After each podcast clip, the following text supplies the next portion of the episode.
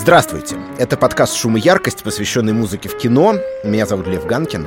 И по традиции я начну с того, что призову вас подписываться на него, ставить оценки в iTunes, рассказывать о нем друзьям и знакомым и присылать нам на адрес подкаст собачка ваши замечания, комментарии и предложения. А теперь, собственно, про этот выпуск — он обещает быть довольно необычным. Дело в том, что, ну, как правило, мы в шуме и яркости выбираем какую-то узкую тему, например, творчество одного композитора, или режиссера, или еще что-нибудь в этом роде. Короче, если говорить на языке кино, мы оперируем крупными планами, наводим резкость на конкретный объект. А сегодня будет по-другому.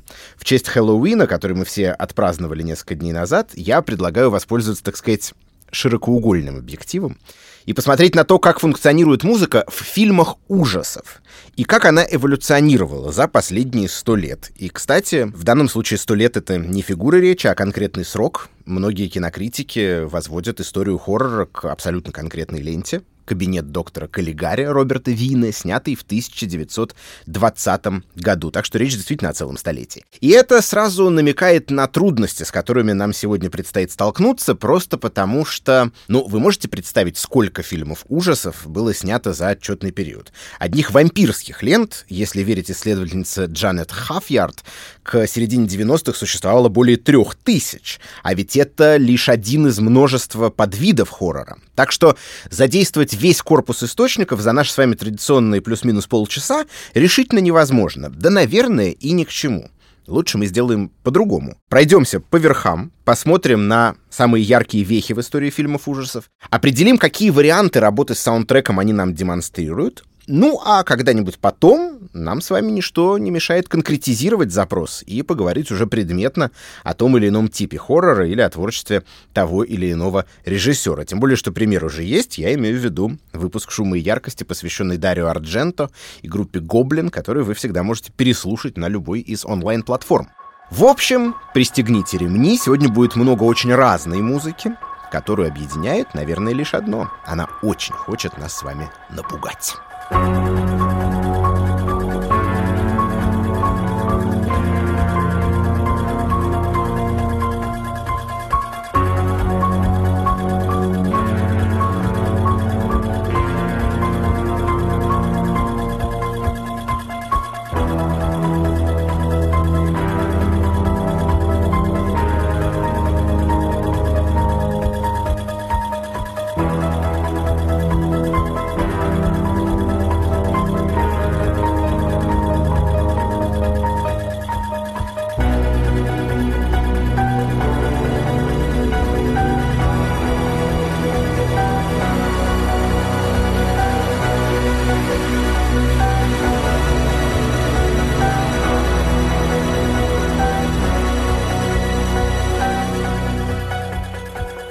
С точки зрения хронологии это совершенно неуместное начало подкаста, но тематически то, что надо. Раз наш разговор приурочен к Хэллоуину, то и начинать надо с культового одноименного фильма Джона Карпентера 1978 года, к которому сам Карпентер и написал саундтрек. Про этот саундтрек есть известная байка, мол, когда режиссер впервые показал фильм одной из сотрудниц киностудии, та только плечами пожала, дескать, да ну, не страшно. А когда спустя некоторое время она посмотрела фильм уже с музыкальным сопровождением, то осталась под большим впечатлением.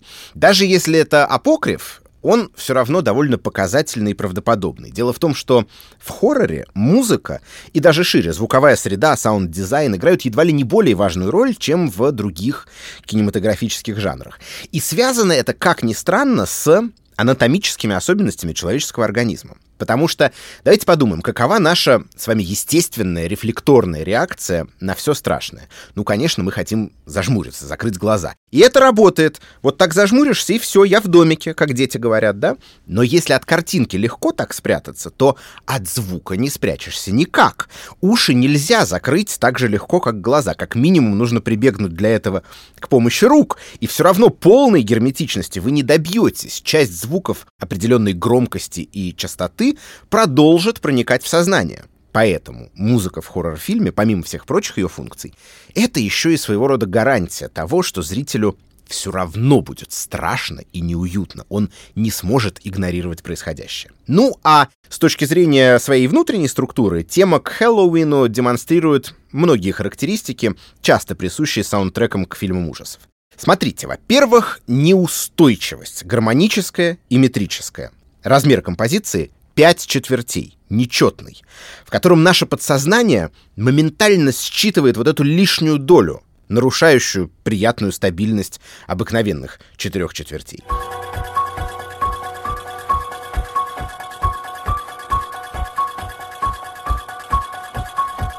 Гармония состоит из сплошных модуляций.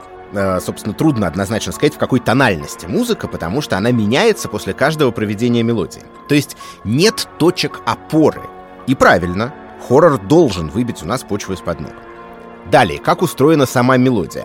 Она минималистична. Там есть вот это зловещее клавишное остинато, так в музыке называется повторяющийся элемент формы под которым меняются не менее зловещие аккорды в басах.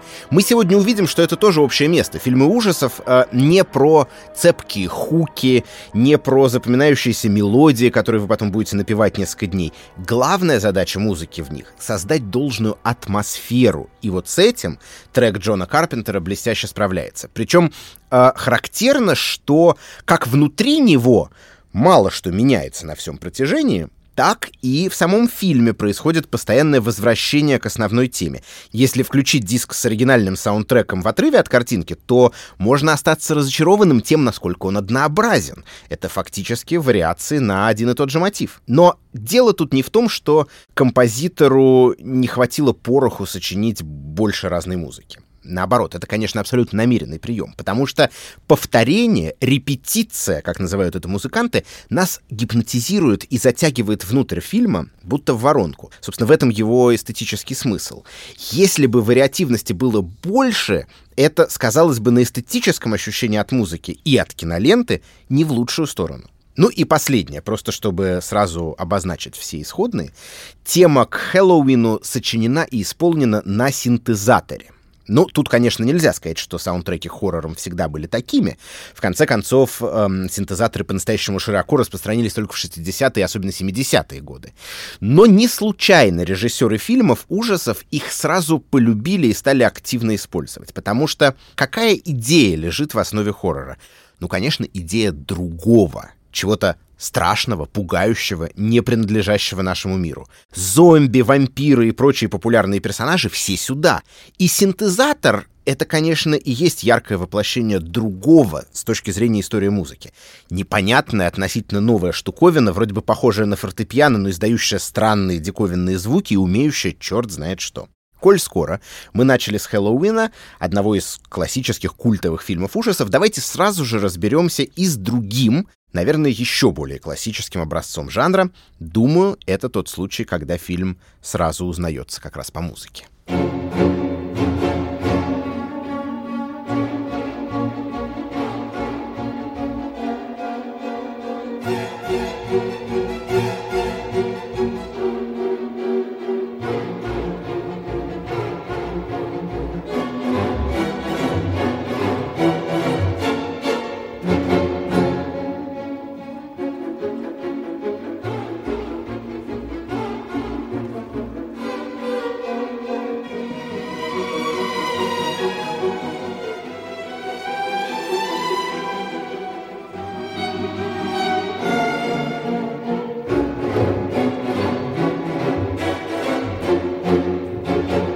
Главная тема «Психо» Альфреда Хичкока, сочиненная Бернардом Херманом, с нее там все начинается, и она идеально задает тон картине. Сначала мы слышим ее еще на титрах, потом в первые 15 минут фильма, строго говоря, ничего особенного не происходит, а дальше героиня едет в автомобиле, такая известная сцена, где вновь начинает звучать именно эта тема, и ее тревоги как бы оказываются беспочвенными, но все равно мы сразу понимаем, и тем более это понимали посетители кинотеатра в 1960 году, что рано или поздно случится нечто ужасное.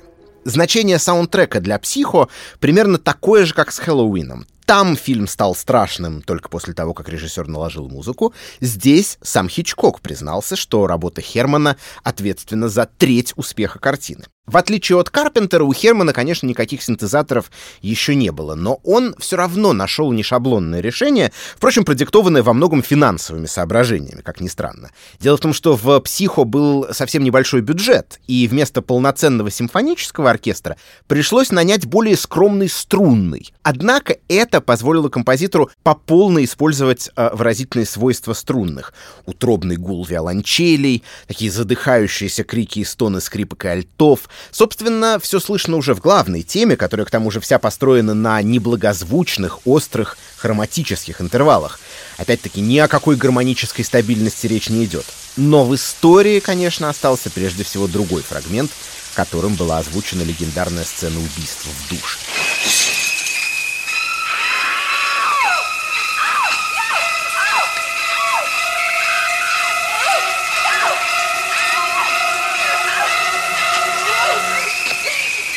Долго считали, что композитор использовал какую-то электронную обработку звука, в частности, полевые записи криков птиц. Но нет, весь этот пугающий писк издают обыкновенные скрипки. Просто играть на них требовалось неконвенциональным образом, с очень сильной атакой на пределе диапазона инструмента, то есть на самых высоких нотах. Так что фактически, а, если просто представить это себе, моторика струнников чем-то напоминала, собственно, движение убийцы у Хичкока в кадре. Собственно, это все к той же общей установке на другое, на инаковость. Можно взять необычный инструмент, а можно самый обычный, но необычно на нем сыграть. «Психо» завершается мощным тремоло. Why,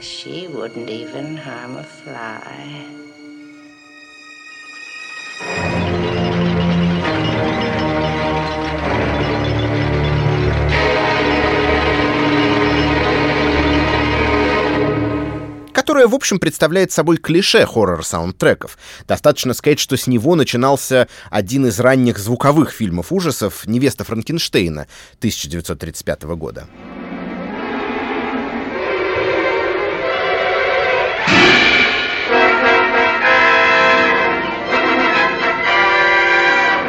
А изначальный смысл использования тремола и гарантия того, что за ним закрепится ассоциация с чем-то пугающим, напряженным и сверхъестественным, именно в том, что это как раз пример неконвенционального звукоизвлечения.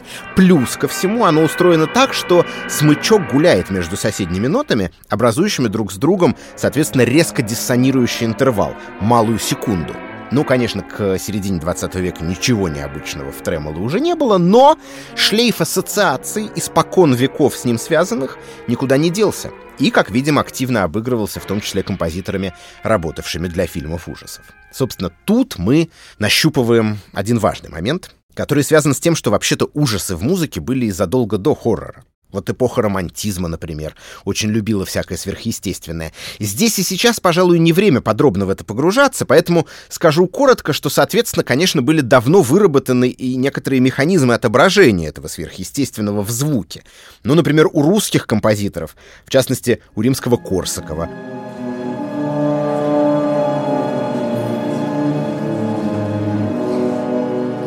А позже эту линию разовьет его ученик Стравинский.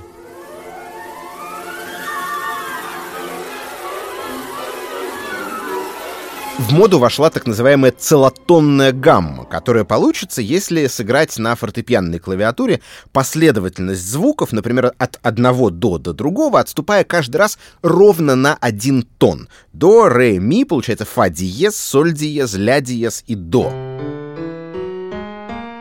С ее помощью в сочинениях изображалась всякая волнующая и пугающая экзотика. Этот звукоряд, как мы слышим, не принадлежит ни минору, ни мажору. Следовательно, он кажется нам неустойчивым и подчеркивает то самое чувство эмоциональной нестабильности, которое композиторы стремились вызвать у слушателя. Мы уже, кстати, сегодня слышали отрывок, сочиненный в целотонной гамме. Саундтрек к «Невесте Франкенштейна», авторства композитора Франца Ваксмана. Учитывая, что киномузыка выросла как раз из романтического стиля, неудивительно, что в нее перекочевали многие его приемы и черты. И, парадоксальным образом, Столь же неудивительно, хоть это и может на первый взгляд показаться странным, что в самых ранних звуковых хоррорах, фильмах о Дракуле и Франкенштейне начала 30-х годов, саундтрека как раз практически не было. Видите ли, в чем штука? Мы начинали с того, что звуковая среда фильма ужасов должна нас растревожить, верно? Так вот, Именно тишина, конечно, и обеспечивала, так сказать, наивысшую тревожность для аудитории, привыкшей к непрерывному звуковому сопровождению немого кино, еще недавно не имевшему никакой альтернативы. Похожий прием сильно позже будет использован в фильме «Носферату. Призрак ночи» Вернера Херцога.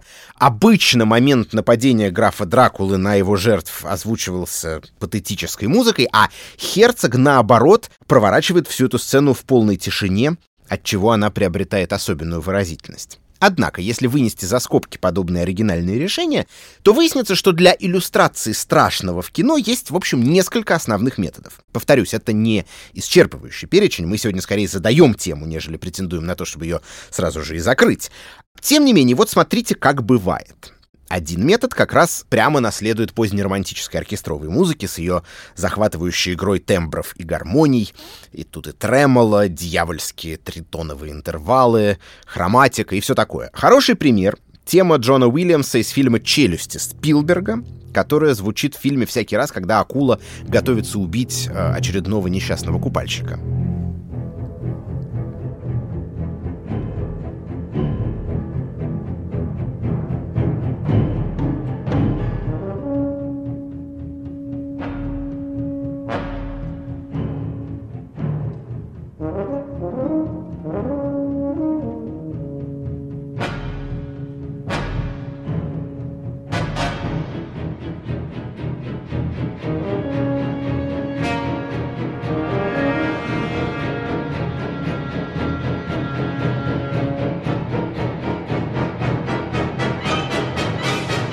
Как правило, появление в фильме «Челюсти» этой музыки совпадает со сменой операторской оптики. Мы начинаем видеть происходящее под водой, глазами, собственно, чудовищной рыбы при том, что сама-то акула не появляется в кадре до самой концовки.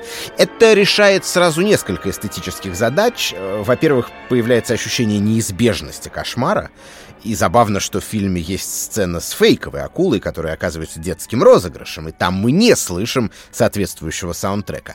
А во-вторых, мы сами превращаемся в акулу и видим происходящее как бы от ее лица. И это довольно мощное ощущение идентифицировать себя с тем самым другим из хоррора, да? Не с невинными и несчастными жертвами, а с безжалостным убийцей. Тема Джона Уильямса, соответственно, становится в каком-то смысле нашим гимном. Сюда же, к примеру, саундтрек композитора Кристофера Янга к первому «Восставшему из ада». Музыка многим обязанная романтической оркестровой традиции и, как бы говорящая нам, внимание, опасность.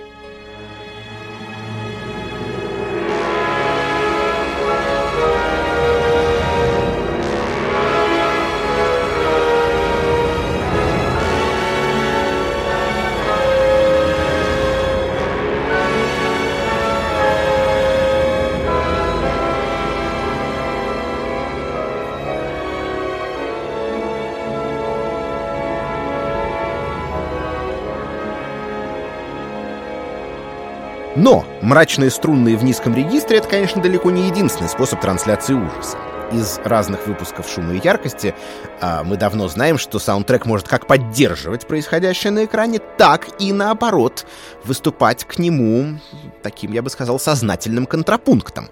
В хоррорах происходит то же самое. Иногда страшно становится как раз от нарочитой беззаботности музыки. Так происходит, например, в «Птицах» Хичкока, где дети на школьном уроке пения э, своими нестройными голосами поют песенку «Рисселди, Росселди», а в это время собираются птицы на улице, все время их становится все больше и больше, и все это предшествует, собственно, их нападению. И таким образом вот эта вот беззаботная мелодия создает э, абсолютно особенный саспенс.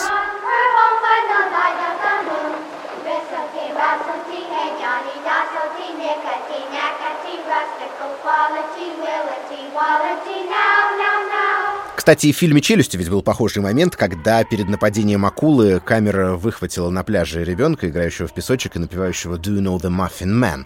Впрочем, «Рисселди Росселди» и «Muffin Man», конечно, трудно назвать частями саундтрека, это все-таки в большей степени сценарные, а не композиторские находки. Но и саундтреки к фильмам ужасов нередко акцентируют вот этот мотив чистоты и невинности, столь ярко и рельефно ощущаемой на фоне происходящих в картине кошмаров. Скажем, в качестве главной темы к фильму «Ребенок Розмари» Романа Полански, триллеру с сатанинским подтекстом, композитор Кшиштоф Комеда сочинил нежную колыбельную.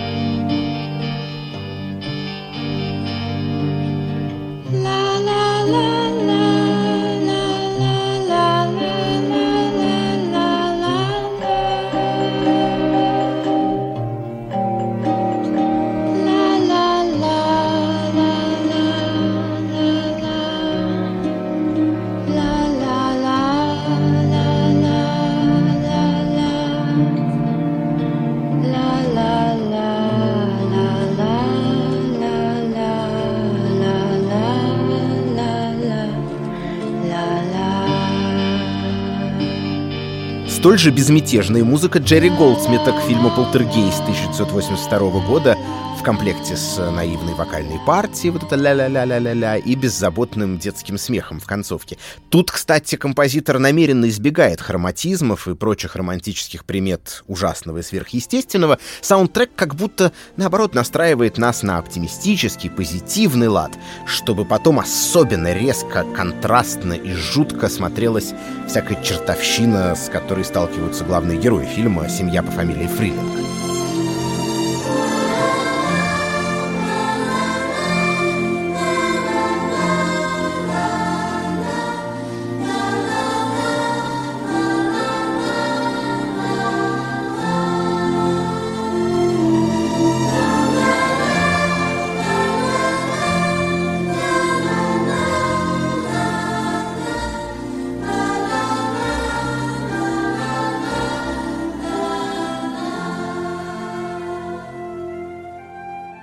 Итак, дети и детское — это довольно распространенный троп в хоррорах и в саундтреках к ним. А другой, не менее насыщенный блок — это все, что связано с религией. Ну, психологически то, и другое, по-моему, объясняется совершенно элементарно. Мы говорили о том, что хорроры всегда про иное, про сверхъестественное. И поэтому в окружающих нас в жизни явлениях их авторы тоже ищут и пытаются вычленить что-то подобное. Детство по крайней мере, в глазах взрослых, в том числе тех, кто пишет музыку и снимает кино, это как раз такой вот таинственный период, да, когда ты как бы человек, но еще до конца не сформировавшийся, непонятный полностью ни себе, ни другим. С религией еще проще. Это образец узаконенного сверхъестественного, укорененного в культуре и в традициях, не вызывающего порицания. То есть та сфера, в которой наша действительность э, теснее всего соприкасается с мистическим и ирреальным. Поэтому григорианские хоралы или многоголосные песнопения, разносящиеся будто бы по гигантскому сводчатому пространству готического собора, это один из штампов фильмов ужасов. Но это тот случай, когда выразительность приема, пожалуй, не страдает от частоты его использования. А, до сих пор одной из буквально считанных а, звуковых дорожек хоррором, получившим Оскара в соответствующей номинации, остается саундтрек того же Джерри Голдсмита к знаменитой ленте «Омен», в центре которого впечатляющая дьявольская месса «Аве Сатани».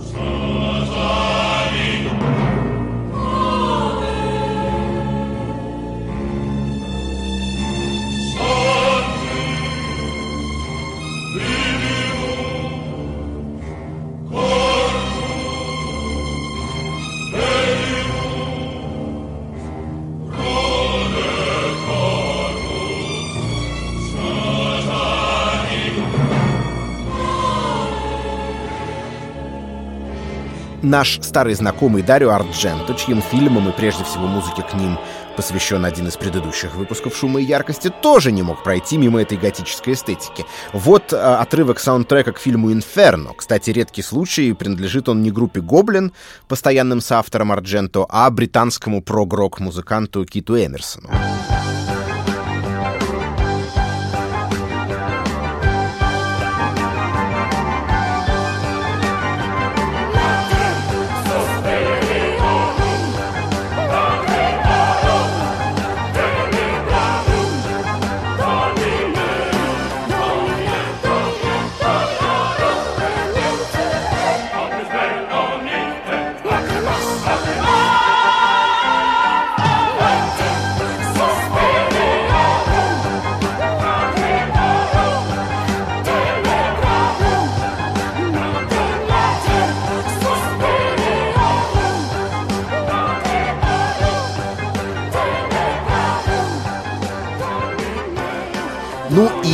Я тут вспоминаю один из моих любимых хорроров, интервью с вампиром Нила Джордана по роману Энн Райс, где, кстати, вообще очень интересный саундтрек авторства композитора Эллиота Голденталя. А, есть в нем, разумеется, и фрагмент, напоминающий церковное песнопение. Да, впрочем, почему напоминающим? Это фактически и есть церковное песнопение, стандартный респонсорий из католической панихиды «Либераме», только вместо «Либераме домине де морта этерна», то есть «Спаси меня, Господи, от вечной смерти», в интервью с вампиром логичным образом поется «Спаси меня, Господи, от вечной жизни».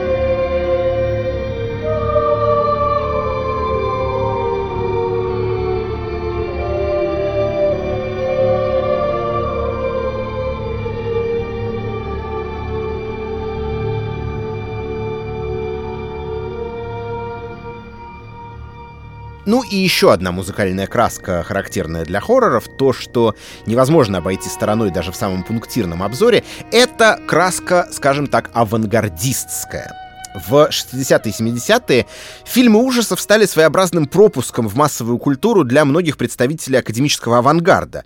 Скажем, в «Изгоняющем дьявола» Уильяма Фридкина используются фрагменты сочинений польского композитора Кшиштофа Пендерецкого, а в «Сиянии» Стэнли Кубрика к Пендерецкому добавляются еще и венгры Бела Барток и Дьорт Лигети. Одна из самых ярких сцен, связанных с использованием этого материала, это тот момент в «Сиянии», когда маленький мальчик, Дэнни, а, едет на детском велосипеде по коридору, а за углом ему являются призраки близняшек, убитых когда-то в отеле «Оверлук», и зовут его поиграть с ним под аккомпанемент взрывающихся кластерных аккордов из «De Natura Sonoris» Пендерецкого.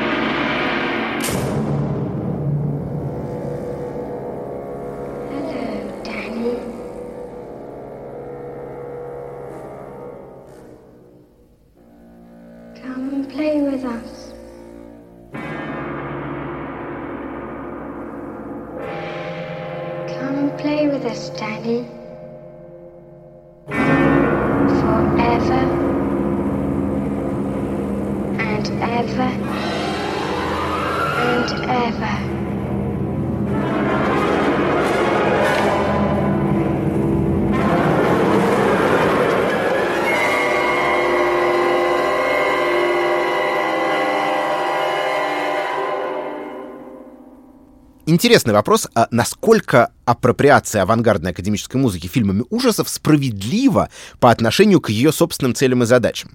Имел ли в виду сам Кшиштоф Пендерецкий, например, напугать и растревожить нас своими резкими созвучиями? Или это превратное истолкование, связанное со стереотипами нашего восприятия? Если музыка резкая и диссонантная, значит, она непременно должна быть про что-то ужасное. Ну, наверное, этот вопрос выходит за рамки нашего сегодняшнего разговора. Упомяну, однако, что название самого знаменитого сочинения Пендерецкого этого периода «Плач по жертвам Хиросимы» вроде бы говорит о том, что да, автор закладывал в свои произведения некое подобное содержание. Вот только на самом деле программный заголовок о Хиросиме появился существенно позже, чем сама музыка, и был призван облегчить ее публикацию в условиях цензуры. Рабочее же название сочинения было совсем другим — 8.37, просто по продолжительности звучания композиции. Так или иначе, используя музыку композиторов-авангардистов в хоррорах, режиссеры, конечно, воспринимали ее как своего рода саунд-дизайн. И показательно, например, что в «Изгоняющем дьявола» фрагменты творчества того же Пендерецкого, а еще «Tubular Bells», минималистский шедевр Майка Олдфилда, явный источник вдохновения для Карпентера и его Хэллоуина, переплетены с целой симфонией шумов, то есть формально не музыкальных звуков. В ход в разное время идут зловещее тиканье часов, лязг кузнечных инструментов, гул и скрежет медицинского оборудования, лай собак, жужжание насекомых и так далее. Как показала практика, этого в сущности вполне достаточно для создания внутри фильма убедительной и пугающей звуковой среды. Другой хоррор-хит 70-х «Техасская резня бензопилой» обходится вовсе без композиторского саундтрека, представляя собой диковинный шумовой коллаж.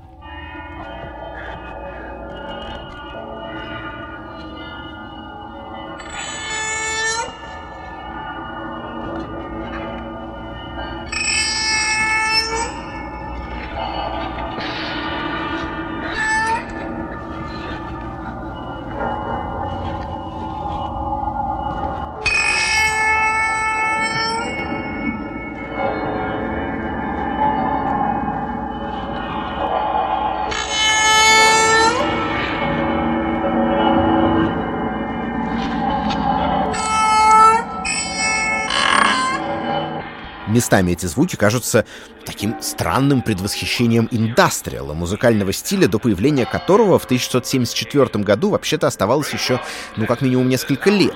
Что, наверное, неудивительно, если учесть, что очень яркий звуковой образ, бензопила, присутствует прямо в заголовке картины.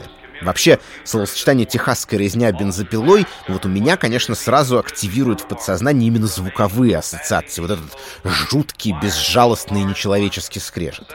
Впрочем, в саундскейпе ленты присутствуют далеко не только бензопила. Часть звуков, затем вошедших в фильм, Тоуб Хупер и Уэйн Белл записывали, например, на скотобойне. В каком-то смысле это, конечно, еще страшнее, чем любые скрипичные тремоло или синтезаторный гул. Если есть музыка, то Понимаете, это так или иначе, вне зависимости от ее качества, напоминание о том, что перед нами художественная условность, что есть композитор, а также режиссер, сценарист, оператор и так далее, кто все это сочинил. А вот если музыки нет, то эффект от погружения оказывается полным. Как, к слову, рассудили авторы очень популярного в моей юности хоррора «Ведьма из Блэр» и отказались от какого-либо саундтрека, даже шумового. Ну, поскольку там была такая история, что фильм как будто бы состоит из э, кадров, оказавшихся на некой найденной пленке, то логично, что во всей ленте мы слышим только то, что, собственно, слышат вокруг себя герои. Вот посмотрев недавний сиквел «Ведьмы», я стал думать, почему он не произвел на меня большого впечатления, и в какой-то момент осознал, что дело, видимо, именно в звуковой дорожке в первую очередь. В новой картине есть музыка, решенная вполне традиционным для фильмов ужасов образом. И это как-то вот не слишком выигрышно смотрится в сравнении с захватывающим реализмом оригинальной ленты. Ну что ж, я думаю, что на этом сегодня наш такой очень краткий обзор хорроров можно закончить. Также скажу еще раз, что готов и с радостью буду в дальнейшем возвращаться в шуме и яркости к теме фильмов ужасов и саундтреков к ним. Если у вас есть мысли насчет того, куда именно нам непременно стоит углубиться, присылайте их на адрес подкаст собакакинопоиск.ру. А над этим подкастом, помимо меня, работали звукорежиссер Алексей Пономарев, редактор Даулет Джанайдаров, продюсер Женя Молодцова и главный редактор кинопоиска Елизавета Сурганова. До встречи и сладких снов.